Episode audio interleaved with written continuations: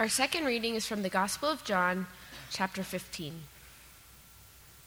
I am the true vine, and my Father is the vine dresser.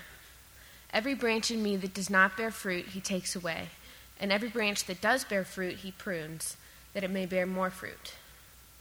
Already you are clean because of the word that I have spoken to you. Abide in me, and I in you. As the branch cannot bear fruit by itself unless it abides in the vine, neither can you unless you abide in me. I am the vine, you are the branches. Whoever abides in me and I in him, he it is that bears much fruit, for apart from me you can do nothing. If anyone does not abide in me, he is thrown away like a branch and withers, and the branches are gathered, thrown into the fire, and burned. If you abide in me, and my words abide in you, ask whatever you wish, and it will be done for you. By this my Father is glorified, that you bear much fruit, and so prove to be my disciples. As the Father has loved me, so I have loved you. Abide in my love. If you keep my commandments, you will abide in my love, just as I have kept my Father's commandments and abide in his love. These things I have spoken to you, that my joy may be in you, and that your joy may be full. This is my commandment, that you love one another as I have loved you. Greater love has no one than this, that someone lay down his life for his friends. You are my friends if you do what I command you. No longer do I call you servants, for the servant does not know what his master is doing, but I have called you friends. For all that I have heard from my Father I have made known to you. You did not choose me, but I chose you, and appointed you that you should go and bear fruit, and that your fruit should abide, so that whatever you ask the Father in my name, he may give it to you. These things I command you, so that you will love one another.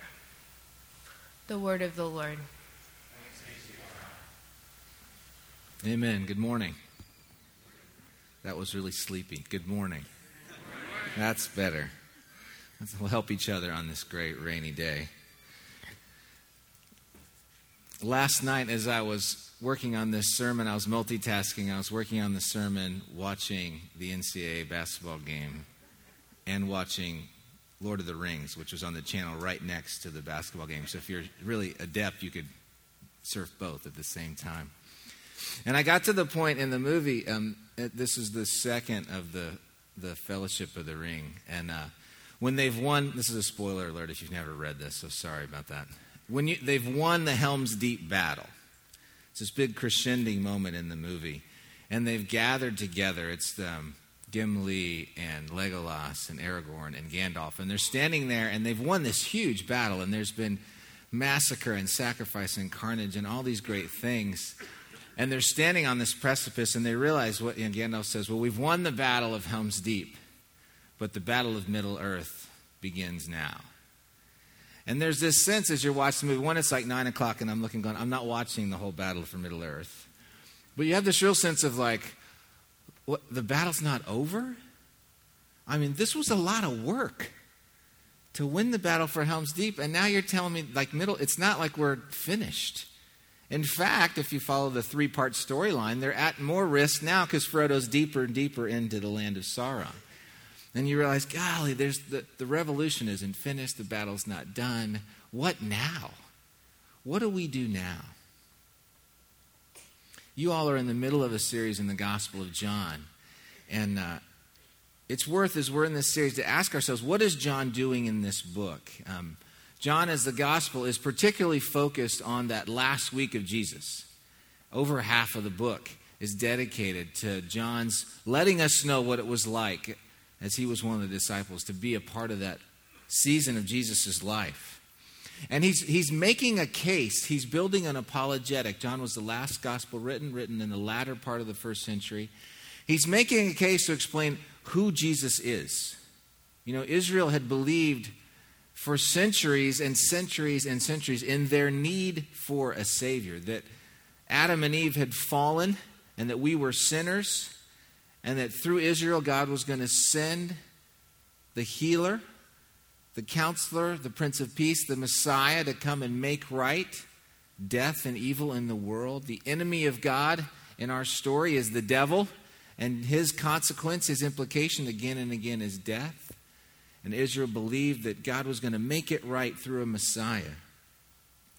What John is doing is writing to let us know this Messiah has come. Your waiting is over.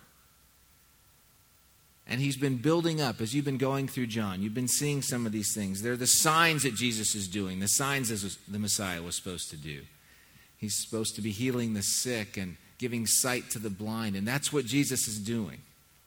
He's showing power over the physical elements of the world, like water and creation, which is to remind us how God had power over the water when he saved and redeemed Israel out of Egypt. These hints, these reminders that this guy is not just flesh, but is fully God. And Jesus himself has been saying things that John is recording for us I am the, I'm the Lamb of God, I'm the door. Last week you looked at I'm the way, I'm the truth, I'm the life. This really clear statement. I mean, Jesus is saying, Look, I am He. He's flipping established religion on its head. And he's saying to these few who are following him, just these few hundred, particularly these 12, I am the Messiah long awaited.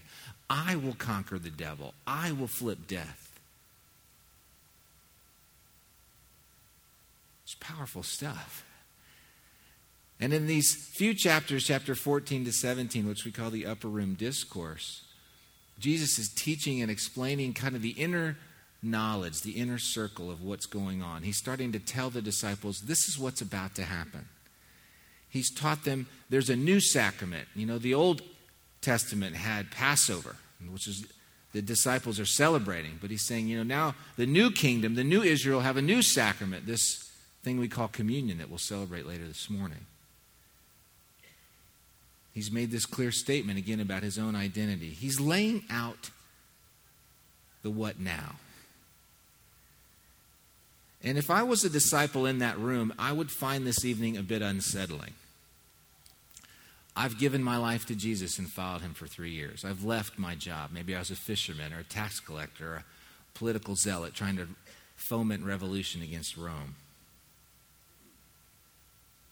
And what I'm hearing are these things that are very, very odd. You know, we've had a big week if you're a disciple. You've come in with Jesus as all of Jerusalem gathered for the Passover is laying down palm branches and saying, Blessed is he who comes in the name of the Lord. I mean, they're saying he's the Messiah, right?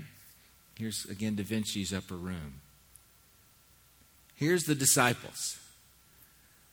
And you can see Da Vinci does such a nice job of getting a sense of the confusion and uncomfortability of what is happening. Jesus is teaching quite calm in the middle. But notice from him out, everything looks much more anxious and concerning and unclear.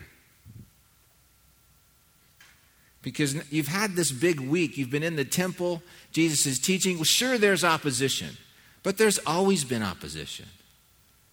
This looks like something could really happen. Maybe Rome's going to be overturned. Maybe this ruler Pilate will be sent home. Maybe the high priest will finally get the comeuppance they deserve. But here we are in this little room, and Jesus has washed our feet. That's a little weird. And we didn't like it. And Peter, of course, spoke for all of us when he said, Don't wash mine. And now we're hearing about betrayals, and Judas just left, and Jesus is saying the Holy Spirit will come. And as a Jew, the Holy Spirit lives in the Holy of Holies at the center of Jerusalem, at the center of Israel. That's where the Spirit is. And now Jesus is telling me that the Holy Spirit's going to come and live in me. Well, again, that's a little unsettling. And he's using weird phrases I'm going, but remain in me. I'm going to depart, but abide in me. Death is coming after three days.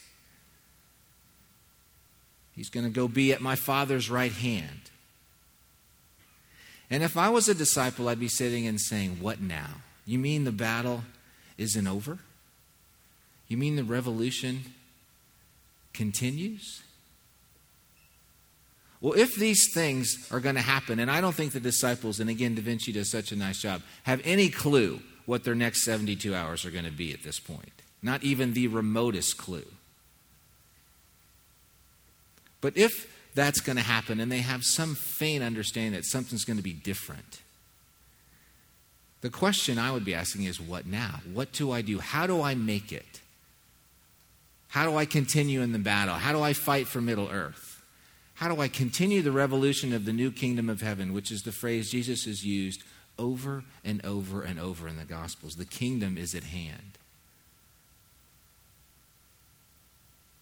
And this passage this morning, John 15, these few verses, give us a window into how Jesus expected them and how he expects us to thrive in this revolution, and indeed, even to lead it. And I want to highlight four things, four what nows from this passage. First, what now? What now? Living with Jesus is the most important thing in our lives. Living with Jesus is the most important thing. Can you put up just those few verses, verses 4 and 5? Here's a window into what Jesus is saying again Abide in me, and I in you. As the branch cannot bear fruit by itself unless it abides in the vine, neither can you unless you abide in me. Again and again, this word abide, which is another way to see that is the word live or remain in me, is used in these verses. 11 times in 17 verses. Sometime today, speak 17 sentences and use the same word 11 times. You'll be stressing something. Maybe at home. Please be quiet. Quiet down. Why can't you be quiet? Okay, what are you getting on about? You want quiet. Abide, abide, remain, live. Jesus is saying, the what now, the way to live in this new revolution is to abide with Him. Now, these are men who have lived with Jesus for three years. Part of me, if I was there, would be saying, I have. I mean, Jesus, we've been all over Galilee, Judea, Jerusalem, stuck by it. What, I mean, but he's saying there's a new way because he's physically not going to be with them much longer. So, how do we do that? He's going to give us the Spirit who's going to bring us as close to Jesus as the vine and the branches are. Earlier this morning, as I was thinking about this sermon, I thought, you know, the guy who really should preach this to this community is Corky Edens. Because as many of you know, Corky's graduate degree was in horticulture. If anybody knows about vine and branches, it's Corky. So after church, he's going to illustrate that for you outside. You just go outside, he can explain it all vine and branches. But think about anything in your living area garden, trees, whatever. Think about the vines or the, tr- the trunk and the branches and what it would mean if you cut the branch off. They're not seamless anymore. We're supposed to be as seamlessly integrated into living with Jesus that there's no distinction between where our source of life is. It'd be unthinkable for us to picture ourselves not connected to Him.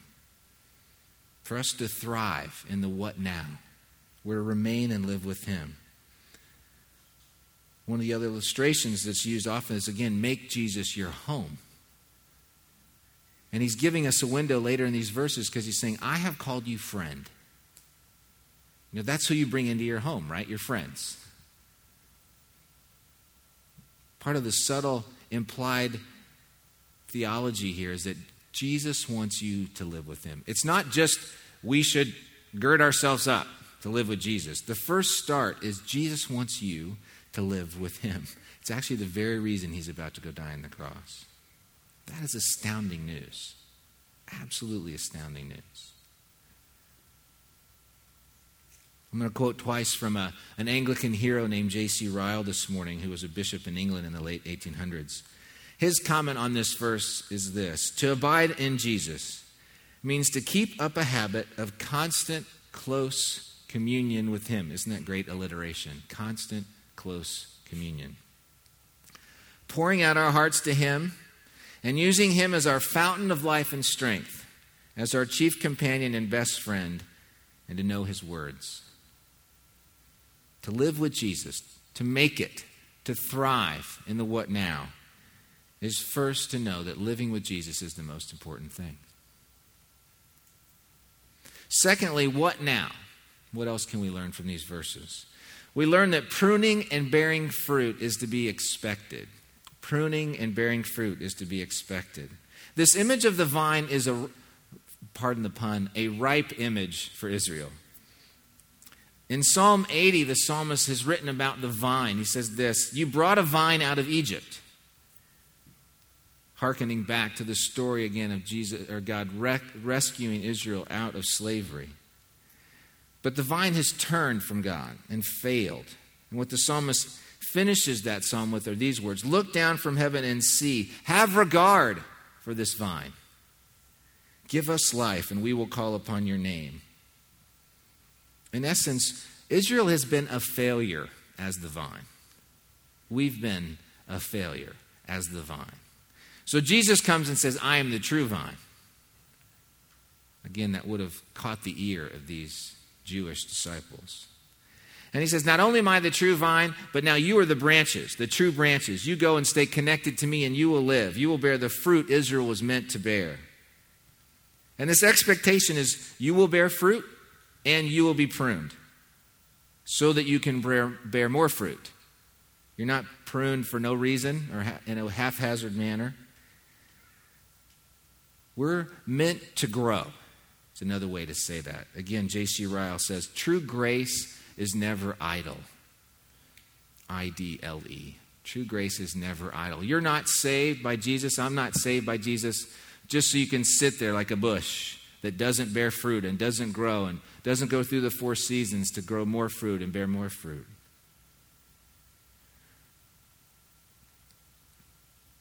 And we know this to be true, though, don't we? If you think about the areas of your life, the things you abide in, the things you live in, that you remain in, bear fruit in your life. Physically, let's say, if you exercise regularly, if you abide in exercise, you are in better shape than if you didn't abide in exercise. If you abided only in sleep, all you did was be in bed, you would bear fruit. Not grapefruit, not fruit anyone want to eat, but fruit nonetheless. And spiritually, this is true as well. When we make our home somewhere, it bears fruit. The issue is where we make our home. If you make your home in the pursuit of money, that will bear fruit. Typically, if you don't do that the right way, it'll bear fruit in greed and in anxiety. If you make your home pursuing power, abiding in the desire for power, which is the constant temptation of where we live, the assumption that if I get power, my life will be great. You'll always be frustrated because inevitably there'll be someone with more power than you. And then what? What fruit are you bearing? If you abide in convenience and self absorption, which is the siren call of our area and of our age, you'll bear fruit in assuming that life is about you, and the center of life and of success and happiness should be about you abiding with yourself. This is particularly tempting because think about all the times and ways in your day that you can have it your way that even ways you couldn't have 30 years ago. When I was a kid and we went to the restaurant, if my mom got coffee, they would ask, Do you want cream and sugar? That's it. Show me anywhere a restaurant that does coffee, that specializes in coffee, that that is the only thing they offer.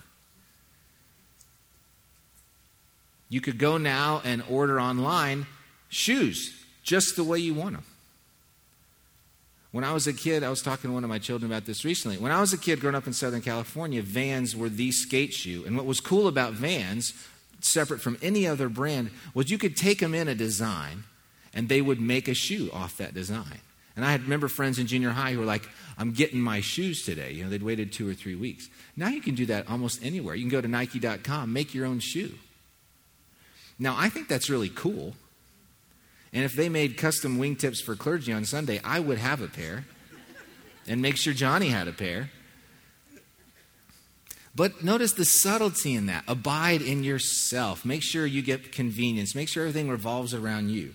I can make my own iPhone cover. I can over and over and over. And the subtlety of that is why wait or not get your way now anyway? Which is the pointer that we need to be pruned. I need to be pruned and you need to be pruned. Because if the central sign of health in our life, and this is what the other verses are pointing to, is to live like Jesus, and if the central sign of health in Jesus is that he died for you and for me, then we need to be activating a muscle that dies to self a lot to push back against the spirit of the age. You need to go places and just wait in line just because. You need to be bored. You need to not have it your way. Go to Starbucks, and when they ask you what you want, say, Give me what you want, and I'll drink it. Just to demonstrate that you don't have to have it your way all the time.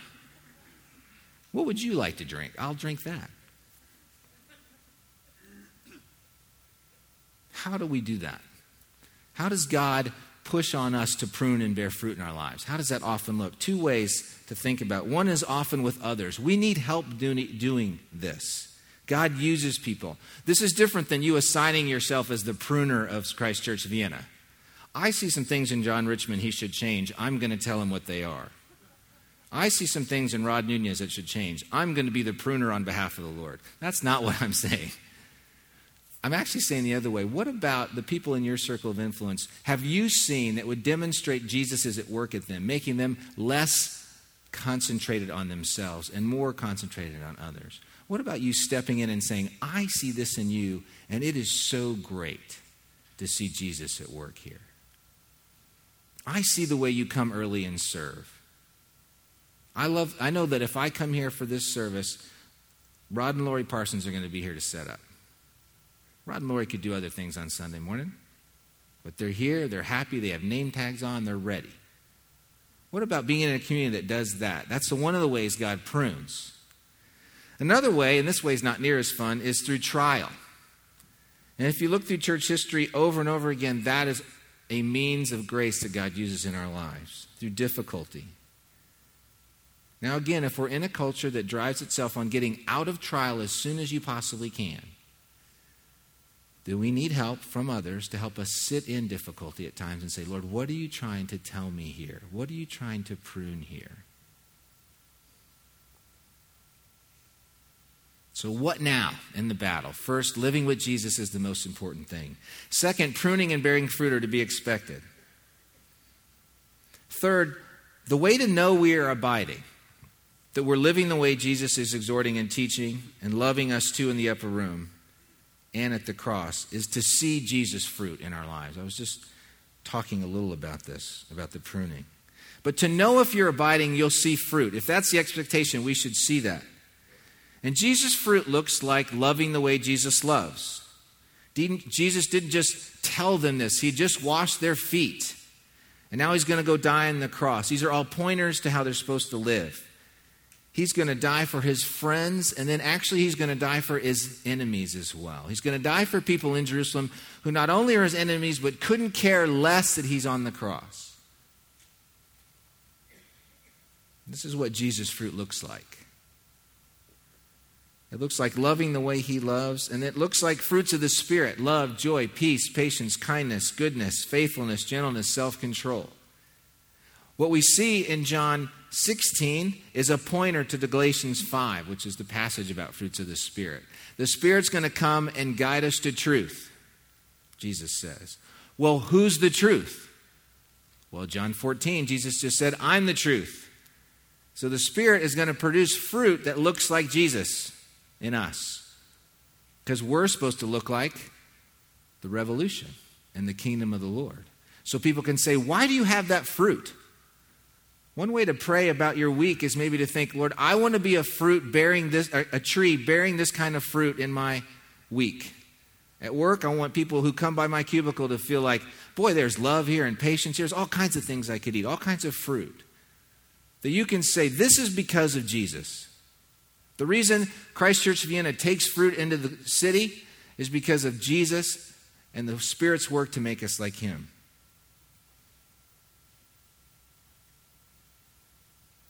Because the revolution, the battle, the cross is not just for you. Abiding is not just this sense I'm going to I need to focus on a hyper individualized pietistic relationship with Jesus. Just me and Jesus. More and more time. Think of the fruits of the spirit, patience and kindness and gentleness. What if you were to ask Corky, how he's doing spiritually, he'd say, You know, I'm becoming much more kind to myself. I'm becoming much more gentle to myself. Now, there are times we are too hard on ourselves. That's a separate sermon. We're not going to do that this morning. But these fruits, you grow in patience when you're around situations and people who are frustrating and make you want to be impatient. You grow in kindness when you're in situations where you don't want to be kind or where people might not beg your kindness or might not even affirm you for being that way. We're not going for, I'm going to give myself a spa weekend because then I've developed kindness toward myself. That's not what Jesus is on about here, this fruit is. The fruit of the kingdom of those of us who abide with the king is for others too. Yes, it's for you, but yes, it's for Vienna as well.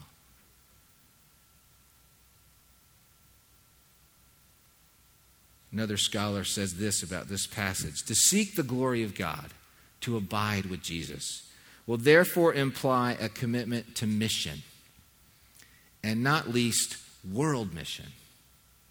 Again, we're not just calling people to come and behold themselves at the cross.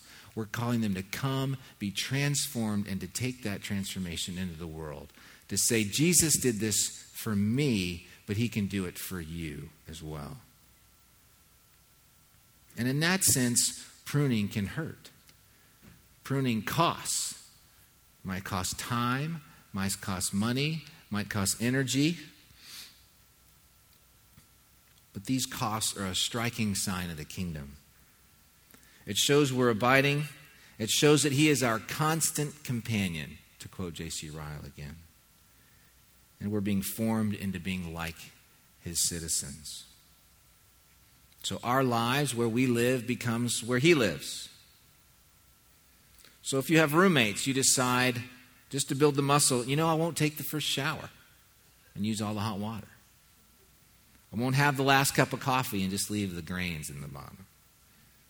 And over and over again, the specifics that might be in your situation or mine. We live with Jesus, we're pruned. We model and develop the fruits of Jesus. And then, lastly, the final what now? How do I do this? I'd like to just give you a couple practical suggestions. I think sometimes, in the, at least in the North American evangelical church, we boiled this down into simple words like have a quiet time. Read your Bible today. I was talking to a friend recently who grew up in the church, and he said, You know, I think most of my life what I thought was if I had a quiet time and met with, read my Bible a little bit, then I would be okay, and it was all on me to do it. And I want to breathe a little space into that for you this morning. What we're talking about here, what abiding is, is again this sense that Jesus is my constant and close companion through life that I'm invited into relationship with Him throughout my day morning and evening, noon, midday, tea time, break time, around the water cooler. Everything you do, Jesus is there and wants to be a part of with you. Yes, we read our Bible. Yes, we're quiet. But it's not the only thing we do. So let me just give you a couple of helps. We're going to roll through a couple slides. If you go to the website that my team at the Falls Church, the spiritual formation team, leads, you'll find this is the website, tfcagrow.org, a, a segment called Healthy Living. And under that segment is us describing in many ways what it means to look like being with the Lord. It's not the only way or the perfect way, but it's at least a way if you're looking for better understanding of some of this, you might want to go and read these particular headings. Under there are two I want to highlight briefly. One is this whole idea of eating. Eating is often the way we describe what it means to be with God, to abide. Eating means to spend time with God reading and praying. We learn how to study, meditate on, and apply the Bible. We read other books. We read it certain ways. So maybe think about abide. How do I abide? How can I eat this week? What am I going to eat? Can we go to that second slide? Another way we describe, too, is another part of healthy living. Just like today, you're going to eat food and you're going to breathe. Both those are part of you being healthy physically today. Breathing is learning to pray and interact with God all day. Taking our breath is what gives us independent life at the moment of our physical birth. In the same way, spiritual breathing through prayer is what gives us life with God throughout a day. The beginning of eating and the beginning of breathing is that Jesus wants to be with you. And you're going to do it differently than I would. The ways you pray and breathe, the things you're going to have. But I'd love you to feel unleashed into the week to live in creative freedom. Dear God, I want to be with you this week. Help me know how to do that. Help me eat and breathe and abide with you, that it might bear your fruit and bring joy to you and bless your kingdom. Because what we believe, again, is that Jesus has conquered the centuries long battle with death. That's unbelievable. Talk about good news. You're sent into the world. I'm sent into the world to say, death doesn't matter.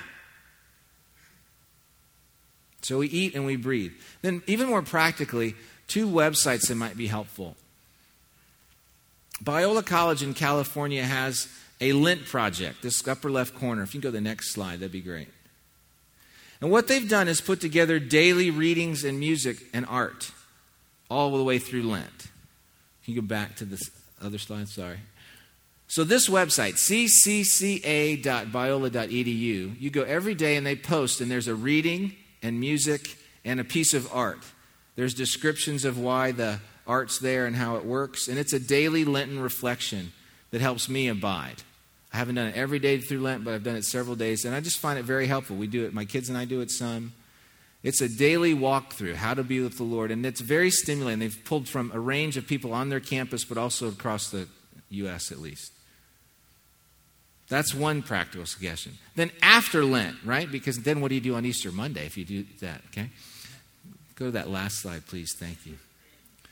Holy Trinity Brompton, which is an Anglican church in London, has put together a daily reading that you could find on your in iTunes for not just iPhones, but all, all manner, I'm sure, Android too, called Bible in One Year. If you go and search in iTunes, B I O Y, Bible in One Year, B I O Y, it's an app. You pull it up every day, they'll, they'll send to you readings in the Old Testament, New Testament, Psalms. There's a couple paragraphs commentary by different writers to kind of help you understand those passages and how to think about it as you go into your day. How do we abide? How do we bear fruit? We need others. We need help. This is a really clean, efficient way. I love this site. It's, it's been very simple and it's a healthy portion of scripture reading, but also reflection on it as well. What now? Here we are after the upper room. Jesus has died and risen again, and you and I are still here. The revolution is still on. We're still in the battle. How do we bear fruit worthy of the kingdom? We live with Jesus. Let's pray.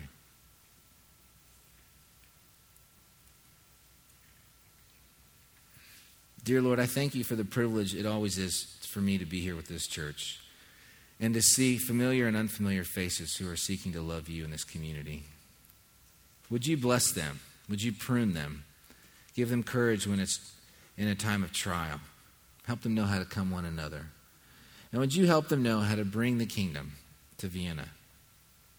Lord, it is astounding news that you want to meet with me this week throughout the day, and you want to meet with them as well. Help them find ways that are personalized for them, that show that you are with them and you want to be with them in all that happens this week. And bear your fruit, we pray, in your holy name. Amen.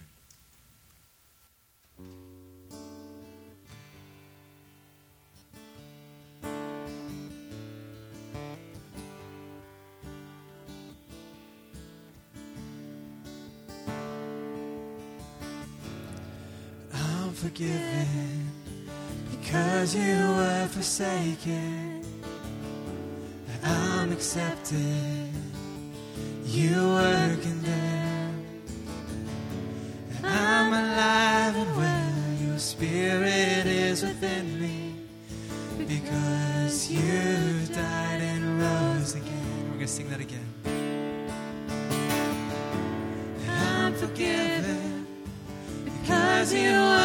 Forsaken.